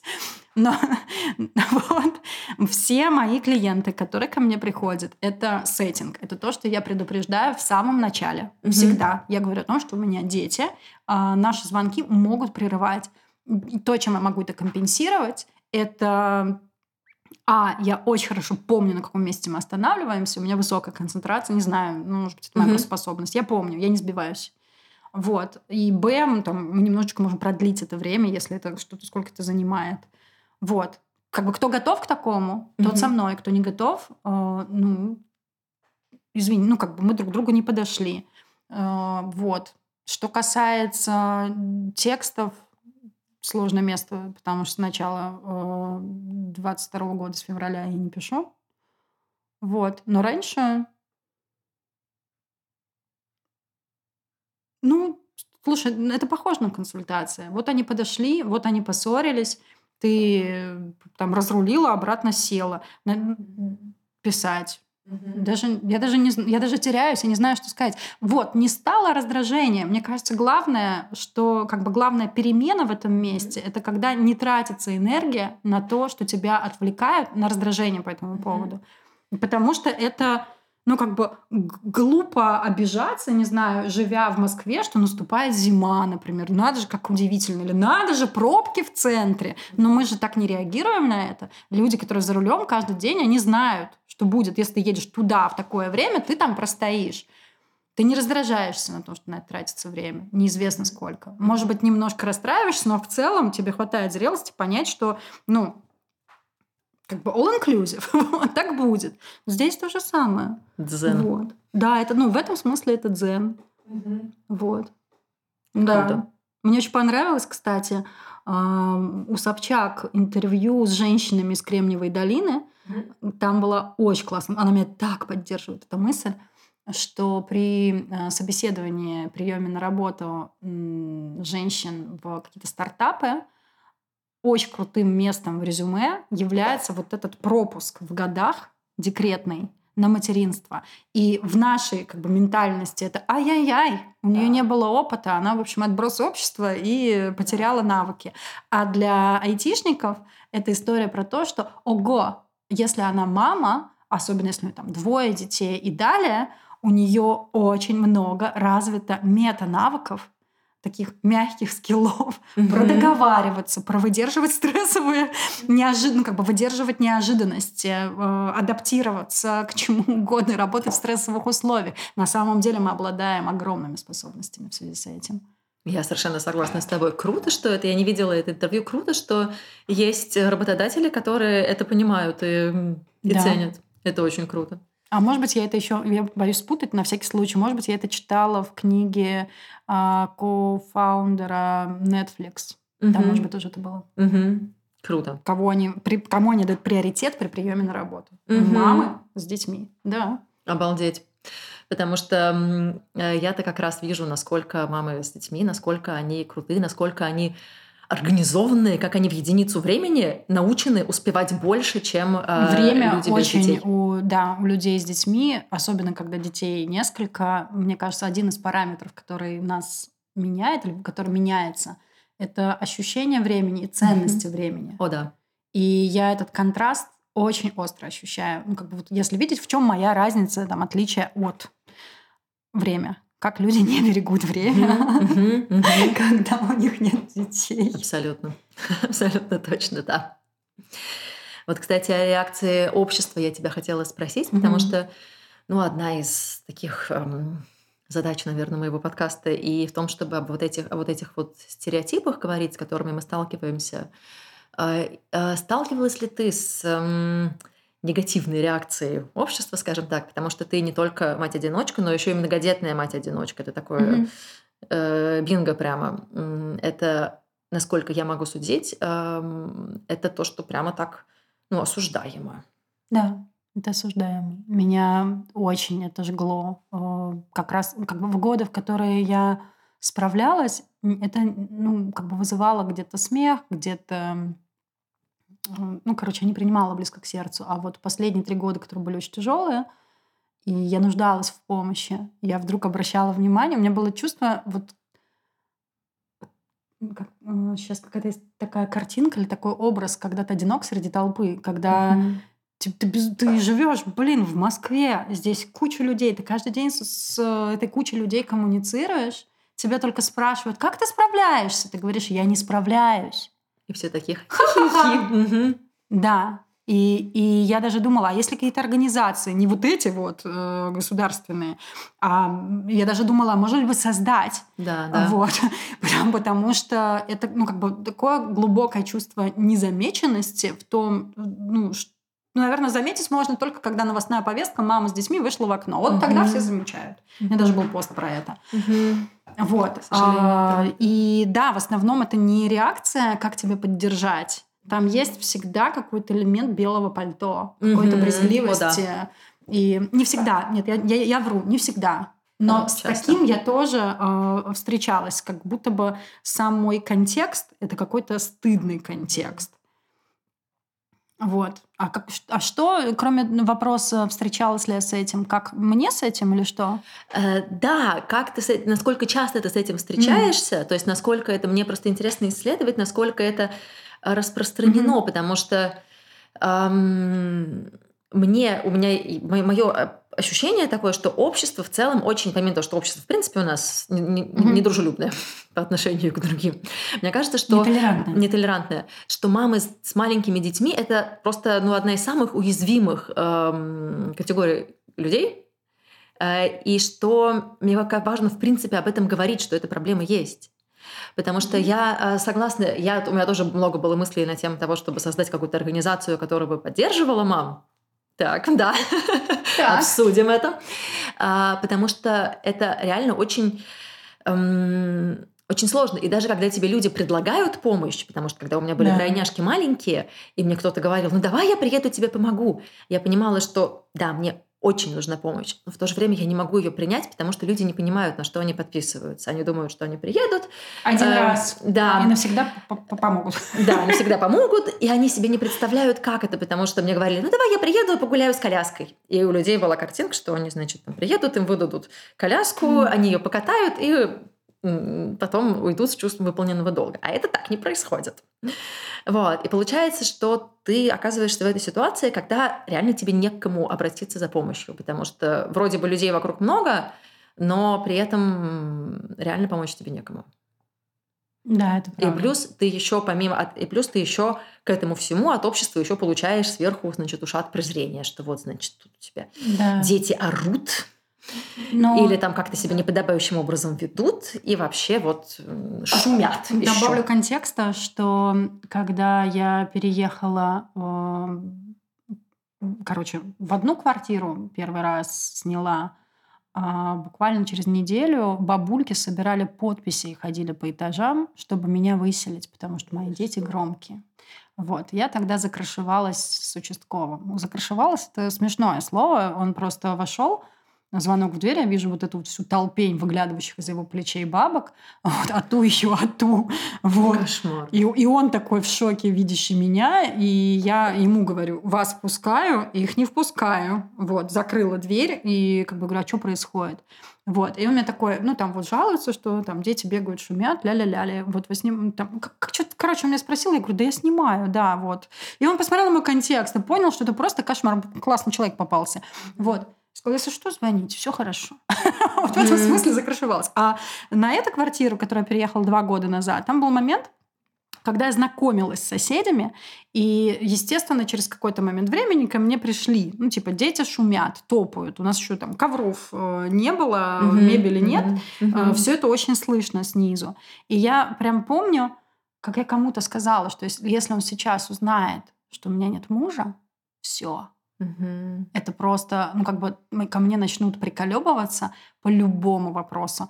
И, и, и была, ну, как, короче, я, я боюсь сейчас соврать. Я точно помню, что была прям какая-то разница между тем, как э, я выставила какого-то персонажа в качестве представителя моего мужа, с тем, что поговорить, чтобы вообще возникла идея, что здесь есть мужчина. Потому что на самом деле это влияет. Да. Вот. Но когда и, э, выясняется, что его нет на самом деле, это прям, это какой-то действительно становится способ запинать. Что я тебе еще хотела сказать? А, есть, э, ой, есть эм, разница, и это еще одна такая притчевая история, когда ты в частном учреждении, в основном у людей, возможно, потому что деньги немножко коррелируют с, угу. со зрелостью. А, простите, кому неприятно это слышать, но факт. Вот. А, там я значительно меньше встречала этого осуждения. В принципе, скорее не встречала. Скорее, mm-hmm. это была история, в которой, когда я а, упала на льду, у меня был четвертый, э, четвертый малыш, короче, ему было полгодика, я упала так, что у меня было сотрясение мозга. Я не могла ходить две недели. Четыре ребенка. Mm-hmm. Ко мне посменно воспитатели из детского садика ходили, учителя, мне притаскивали еду, родители кооперировались. Это частный был сад и школа. Угу. А, вот. Я там тоже сталкивалась с тем, что они не всегда понимают контекст. Ну, то есть просто люди не всегда понимают, почему ты что-то не можешь, и я mm выгляжу как безответственная, не успевающая, не пришедшая на родительское собрание, mm до сих mm пор последняя, не сдавшая деньги. Вот такое есть. Да. Угу. И, наверное, я не, ну, как бы этим неприятно вызываю раздражение, но оно у меня стало в результате ответным. Вот, почти как про уборку. Ну-ка, берите тряпку сами. Вот. А когда дети старше в подростковом возрасте, у них у всех наступает период, когда они хотят, я хочу как нормальный человек ходить в нормальную школу государственную, типа по приколу, вот. А, вот оттуда на первом же году ко мне пришла опека, вот, mm-hmm. потому что а, один из детей регулярно опаздывал на урок, это был период пандемии, когда время на начало первого урока у разных классов разнилось, чтобы типа не пересекать каких-то, каким-то образом детей в раздевалке. И время начала первого урока у одного ребенка совпадало Э, с временем, когда должна была отвести до какого-то времени ребенка в детский сад. И с началом моей работы. И получалось, что стабильно у меня была история про капусту, козу и волка. И я точно знала, что я где-то буду неуспешна. Либо опоздаю к клиенту, либо к садику, либо к школе. Вот. И часто я старшему как бы отдавала на аутсорс, что встань сам, пойди. Ну и вот это место ха-ха-ха как бы проваливалось, и он опаздывал стабильно на 10-15 минут. Угу. Это накопилось, угу. и школа напряглась. А что это он все время опаздывает? О, будешь смеяться. А еще был второй фактор, когда мне позвонили из этой самой соцопеки. Нам ну, поступил звонок из школы. Ваш ребенок все время опаздывает. А вторая причина – вы не оформили, э, почему, а почему вы не оформили питание, бесплатное питание? Вы же многодетная. То есть за то, что ты не оформил бесплатное питание, это повод обратиться в соцопеку. А точно ли с ней все хорошо? Безответственная. Вот, да, я говорю, потому что государственное питание говорю, не очень вкусное. Мои дети это не едят. Я говорю, я им даю деньги, они покупают еду сами. Мне кажется, я им разбила шаблон о многодетных в этот момент. Вот, очень круто. Больше, да. Даешь больше вот. разбивания так шаблонов я к тому, что еще это зависит от э, круга, в котором ты вращаешься. Да. То есть, скорее, там в метро, в каком-нибудь э, в трамвае, где вот бабки какие-нибудь у подъезда, вот это вот все, да, там будет осуждение в, угу. и стыжение. Это старая, как бы советская, мне кажется, реакция. Угу. Вот где-то в иных местах, скажем так. В основном это вызывает все-таки поддержку, но ты не знаешь, что сказать им, чтобы тебе помогли. Да. Вот. Или да. нейтральность. Да. Угу. Вот. Угу. Ох, очень хочется, чтобы вот это вот стыжение, осуждение как-то уходило, и чтобы больше было поддержки. А ты много с ним сталкиваешься? Я не очень много сталкиваюсь, но, собственно, как раз потому, что мои дети ходят в частную, в частный садик и частную mm-hmm. школу, это тоже э, для, для меня это всегда был приоритет, и я у нас это очень существенная часть нашего бюджета, да, но для меня да. это супер важно. Э, и медицина тоже частная. Да. И вот благодаря этому я с этим я не так часто сталкиваюсь с осуждением. Вот, хотя, конечно, попытки сходить в государственную поликлинику, они сразу Всё тебя вот туда вот да. приводят. Как мы с тобой сверились. Да, да. То же самое у меня. Вот. Но как будто есть какой-то налет. Еще в соцсетях есть, кстати. Э, лю- люди как будто бы делятся на эти две категории. Мне кажется, это же текст про это когда-то писал, но что-то мне там неуловимое сейчас внутри поднялось, что, кажется, было. Мгм, Надо А, поискать. Про вот эти там две категории. Одна, которая реагирует на это, чем помочь, но при этом ты не знаешь, что им сказать, чем помочь. Вот то, что ты описала, про прийти погулять с коляской. И как будто какой-то, да, элемент неблагополучное. Мгм. Как, бы, как вот как пойти к такому психотерапевту, который вот такой себе трэш в жизни устроил? Четыре Мгм. ребенка и одна. Мгм. Вот. А что там у нее со вторым? Значит, вот этим папой детей. Всех все заинтересовать. А как у нее там вот умер муж? Вот эта вот вся фигня, фу, да. Это фу. Да, Это правда фу. Ужасно. да. Но, кстати, знаешь, от кого очень много осуждения? Вот. Вот это даже можно под запись. Моя месть. Очень много осуждений от родителей одного-двух детей. Потому что они уже родители, но они еще, сука, справляются. Да. Абсолютно. И это, Это так. такие белопальтошники, О, да. блин. Вот от них больше всего пинков. Хотя, казалось бы, они родители. Это то, с чем я больше всего, вот где с этим сталкиваюсь, на площадках. Мгм. В местах, где, э, не знаю, там аквапарк, э, куда ну, зоопарк. Идешь ты куда-то с детьми. И вот, вот, и, та, и вот эти вот миры Мгм. благополучных семей с одним-двумя ребеночками, Мгм. где эти один-два ребеночка слушаются, им хватает внимания, и поэтому они намного в большем контакте. И там как бы в принципе больше... А ты, а ты такая вот, вот, вот этим вот всем, как обезьянка да, Да, из мультика. обезьяна.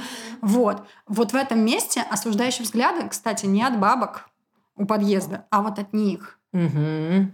О, да, я это тоже замечала. и в соцсетях тоже. Мгм. Мгм. И, и, и, и вот, вот их больше всего все бесит и Мгм. триггерит. Потому что, похоже, ну, как бы, я не знаю, что там у них за процесс, но вот мама одного ребенка всегда знает лучше всех, да, как ты должна правильно была растить своих четверых. Да, я согласна, это есть. Мамы одного ребенка реально считают, что они... Они жестокие часто. Они часто жестокие, очень правда. Я тоже с этим очень сталкивалась, ну, э, очень много в соцсетях. Э, И они прямо вот считают себя вправе давать советы. Как надо, как ты должна была сделать. И ну вот, ну надо же просто вот взять Просто, и да, сделать. там очень Просто. много осуждения, как Мгм. правило. Да, Да. Это точно. И мне кажется, что оно в чем-то коррелирует, ну, как бы бьется с обратной стороной, что часто э, они не разрешают себе э, встречаться с тем, что у них не получается. Потому что ну, у меня же только один ребенок, я Мгм. должна справляться. Вот у нее-то Мгм. четверо, а Мгм. мне должно быть легко. И как бы вот этот стыд, он как будто бы имеет обратную сторону. Ну, в общем, под белым пальто всегда стыд. Меня, кстати, расстраивает очень, если мне пишут какой-то комментарий из серии, что ну вот, мне бывает иногда так тяжело, и вот я, значит, там у меня, у меня там только двое или там только один, и вот я вспоминаю, что вот есть Алена, у которой четверо, и мне становится так стыдно, и я такая собираюсь, и, значит, вот иду, думаю, ну вот мне же вот еще вот не так тяжело. И меня это прям расстраивает, потому что Да, мне мне не хочется быть таким антипримером. этом. одиноко. Да, грустно и Мгм. одиноко становится, да. Поэтому давайте поддерживать друг друга и не осуждать других Зато у меня мам. был самый лучший в жизни момент э, в, в этом смысле, когда, помнишь, был курс «Агрессия на детей»? Да. И я настолько привыкла, учитывая, что сейчас будет агрессия на детей, и они все будут страдать тем, что вот у меня только один ребенок, я на него срываюсь, а ты тут с четырьмя детьми, вот, и так далее. И вдруг там было «Я мама двойни, я мама двойни, я мама двойни». Говорю, типа, девчонки, откуда вы столько приходили мамы двойни? А нам посоветовала мама тройни. И я подумала, вот, здесь меня точно поймут. И у нас была тогда очень зрелая группа. Такая, сегодня слово «зрелая» вообще в чатике.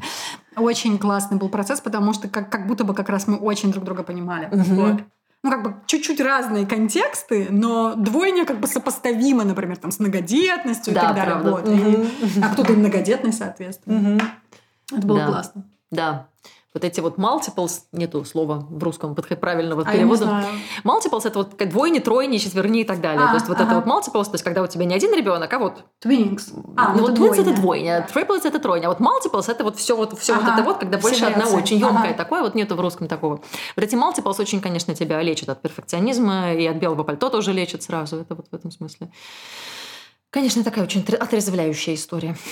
Я очень рада, что ты подняла тему а, шейминга. Ну, Собственно, идея, почему подкаст, э, почему подкаст называется «Понарожали», потому что э, я думала о том, что семьи, ну, поскольку я-то, э, как говорит наш педиатр, шоково многодетная, то есть я из э, Да. человека с одним ребенком стала сразу перепрыгнув вот этот этап, вот эту последовательность, я сразу стала человеком с четырьмя детьми.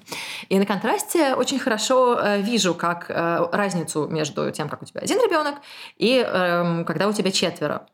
Там много таких невидимых глазу, невидим, невидимых обществу вопросов.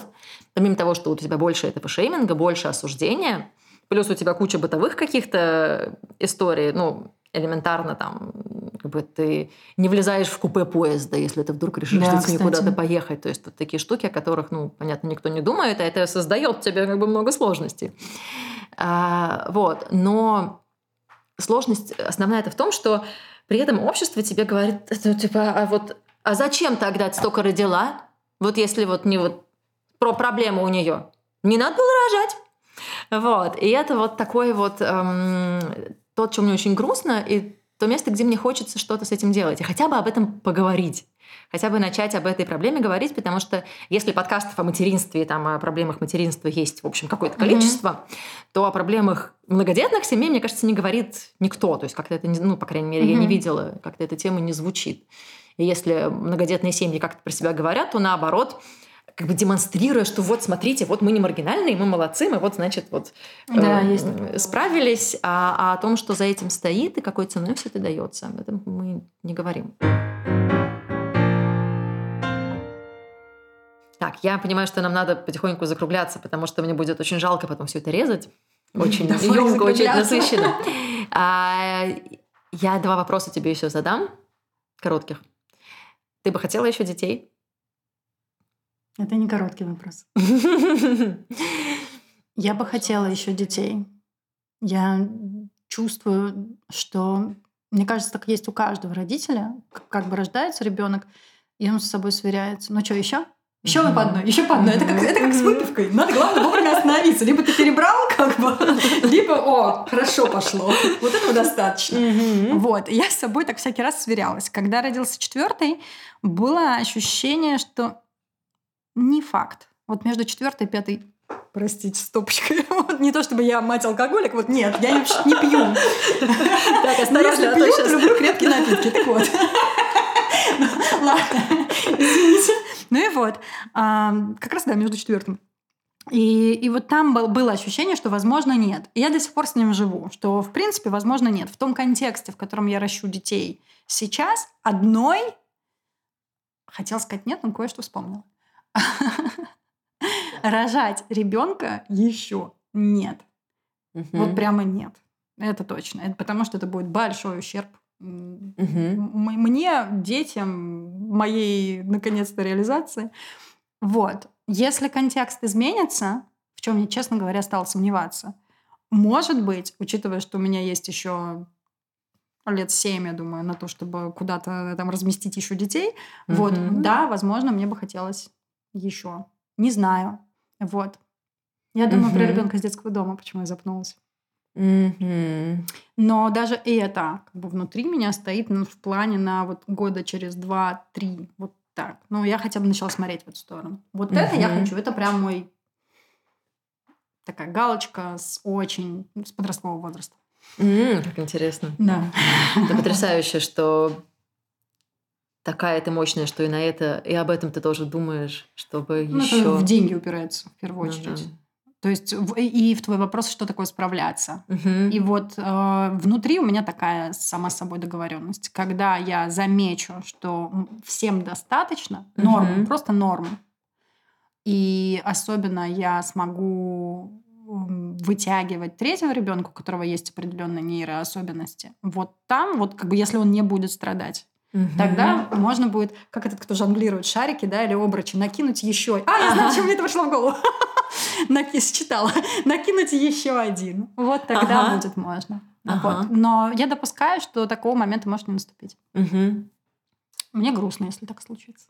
Но я тебе очень желаю, чтобы оно случилось не так, а чтобы все получилось. С расширением. С расширением, да. Спасибо. Это развитие. И финальный вопрос. А в чем для тебя радость материнства? Классный вопрос. В чувстве жизни. Очень понимаю, не точно. Сейчас попробую рас, расшифровать. Это очень осязаемый процесс жизни, когда ты помнишь чувство маленькой горошинки внутри пульсирующей, а потом это слон с 42 размером ноги, который говорит, не веришь? На, ну-ка доставай свою ногу. Нет, носок сними. Вот, вчера с ним мерились. Вот, а ты не говорила, что у меня нет 42 размера. У меня 42 вот таким вот басом. Вот, я пойду побреюсь, ладно? Говорю, бритву мою не бери. Я никогда не беру твою бритву. Ну и вот, это вчерашний тоже диалог. И вот, э, и когда ты э, смотришь как бы динамику, когда ты свидетельствуешь, как из чего-то абсолютно из мысли, из идеи, из предчувствия получается целая жизнь человека, и она несовершенная, и ты в ней несовершенная. А, и тебе видно, как что-то прорастает. Прорастает не только же плохое, что не получилось, но и прорастает хорошее. То, что не получилось, прорастает плохое, делает тебя человеком, потому что в нем очень много тщетности. То, что получилось хорошим, есть ощущение, что это то, что будет длиться. Ну, как бы ты становишься вечной. Не в смысле, а, у меня много детей, чтобы стать вечной, а в смысле, что, ух, он, наверное, это сможет передать своим детям. Вот это получилось. И значит, ну, как бы добро станет mm-hmm. больше. Вот. Вообще это страшно бессмысленное, ну как бы в чем радость материнства? Это, это странный вопрос. Там очень же много короче, человек в здравом уме и добром рассудке как бы в это не поедет. Ну, как бы ну, да. история, которая против тебя, против твоего времени, против да, твоих да. возможностей. Надо делиться деньгами, э, силом, временем. Да. Но мне нравится, как это расширяет сердце. Мне, мне кажется, как будто... Ну, вот я тут руками такое делаю движение, как будто я трогаю, что ты, ну, самую соль земли знаешь через это. Самую суть. Потому что ты провел человека Угу. Из ниоткуда, из откуда-то в реальную жизнь. И это очень красиво. Вот. Угу. Спасибо тебе большое. Очень интересно было с тобой все это обсудить. Спасибо тебе, что ты согласилась.